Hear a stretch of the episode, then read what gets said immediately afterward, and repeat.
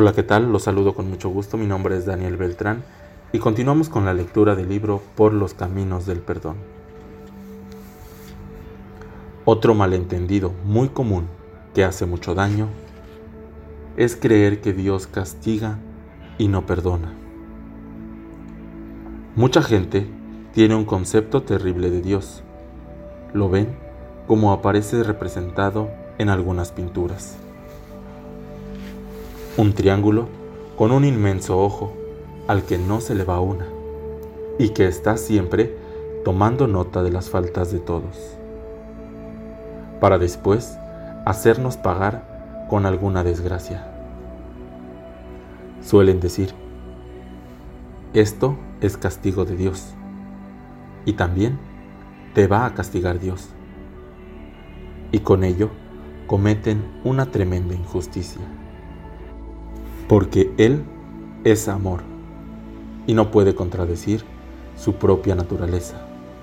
No puede albergar odios o deseos de venganza.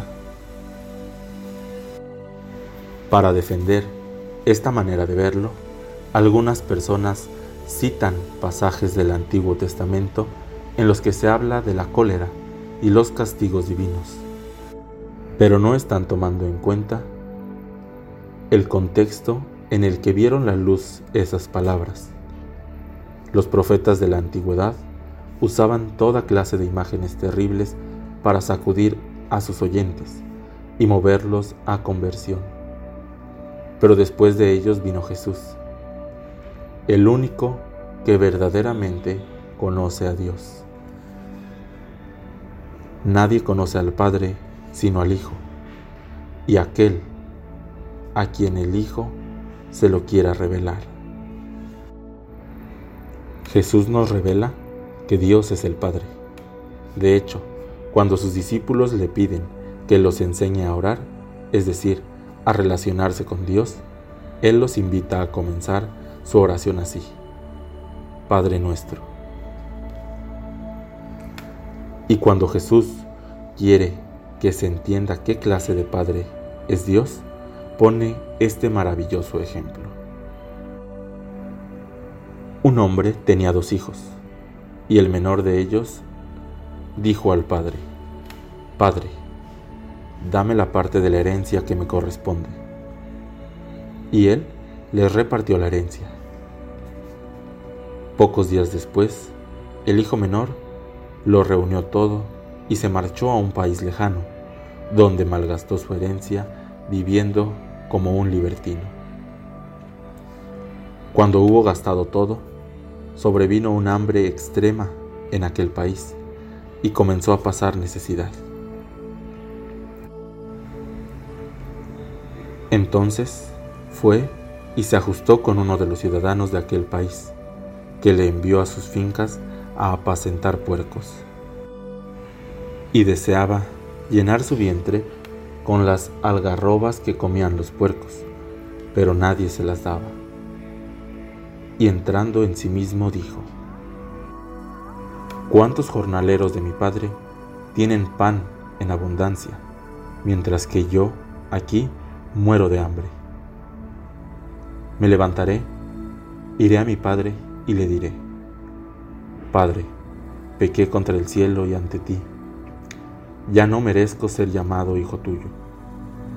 Trátame como a uno de tus jornaleros y levantándose, partió hacia su padre.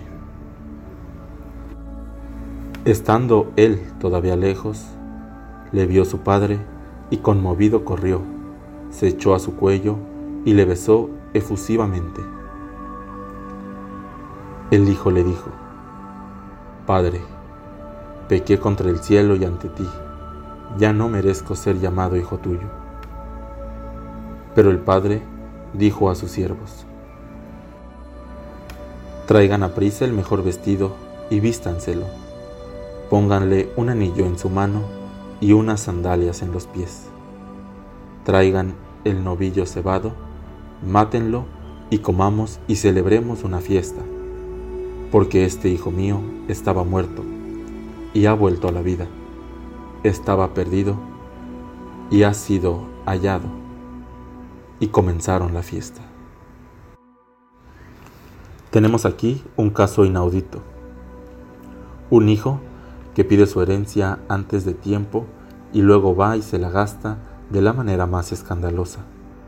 Y cuando ya no le queda nada, y ha caído tan bajo que cuida cerdos, un trabajo inconcebible para un judío, pues la ley consideraba impuros a esos animales, y hasta se le antoja lo que comen, por pura conveniencia decide regresar. He aquí, y esto lo extraordinario de la historia, que a pesar de todo, el Padre lo está esperando.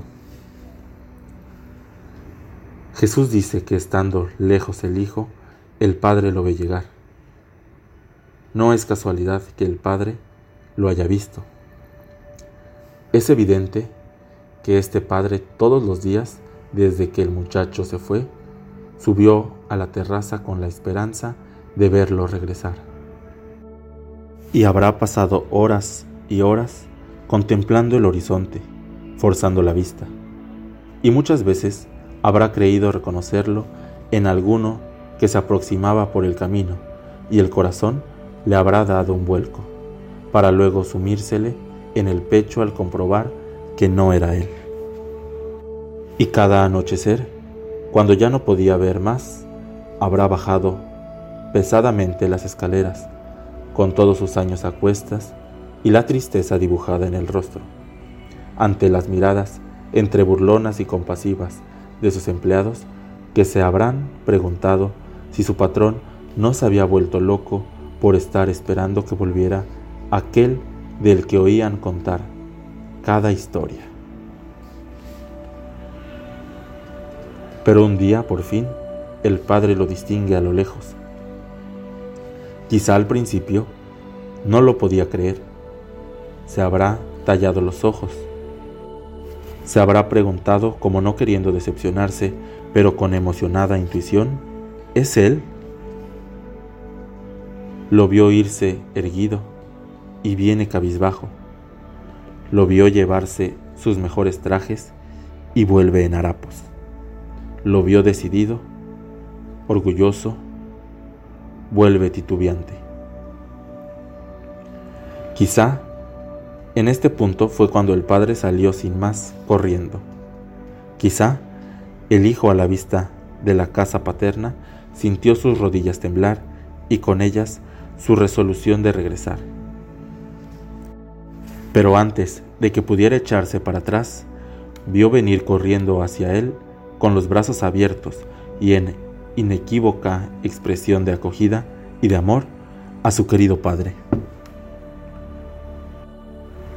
Y cuando comenzó a decirle lo que había preparado para pedir un lugar entre los empleados, no lo dejó ni terminar, y ordenó que le dieran todo lo que le correspondía como hijo, la mejor ropa y el anillo, que si acaso era de esos anillos con el escudo de la familia con el cual podía sellar documentos, dárselo equivaldría hoy en día a devolverle todas las tarjetas de crédito.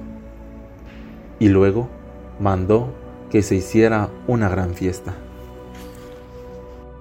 Jamás se le ocurre a este padre darle un escarmiento.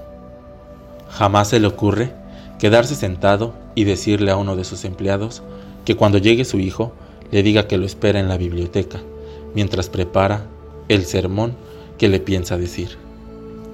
Este padre no sabe alegrarse con la desgracia de su hijo, ni pensar, Qué bueno que viene humillado.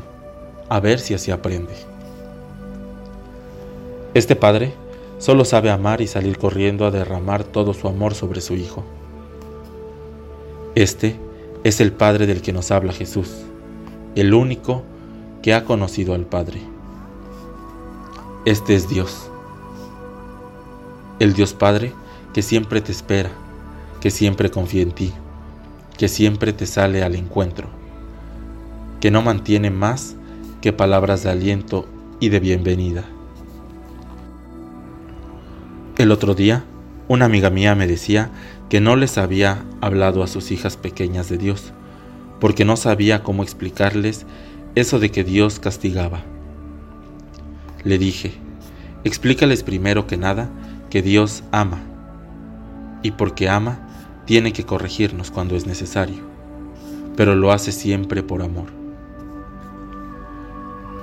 Es hora de dejar de calumniar a Dios. Muchos son ateos porque se niegan a creer y a reverenciar a un Dios que solo sabe mandar desgracias.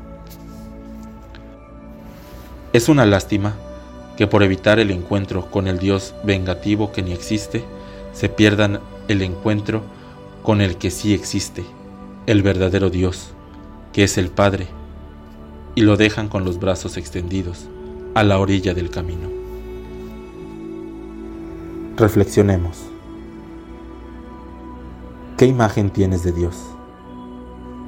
¿La de un director de escuela, siempre pendiente de tus faltas para ponerte puntos malos y reprobarte? ¿O la de un Padre amoroso que te ama incondicionalmente?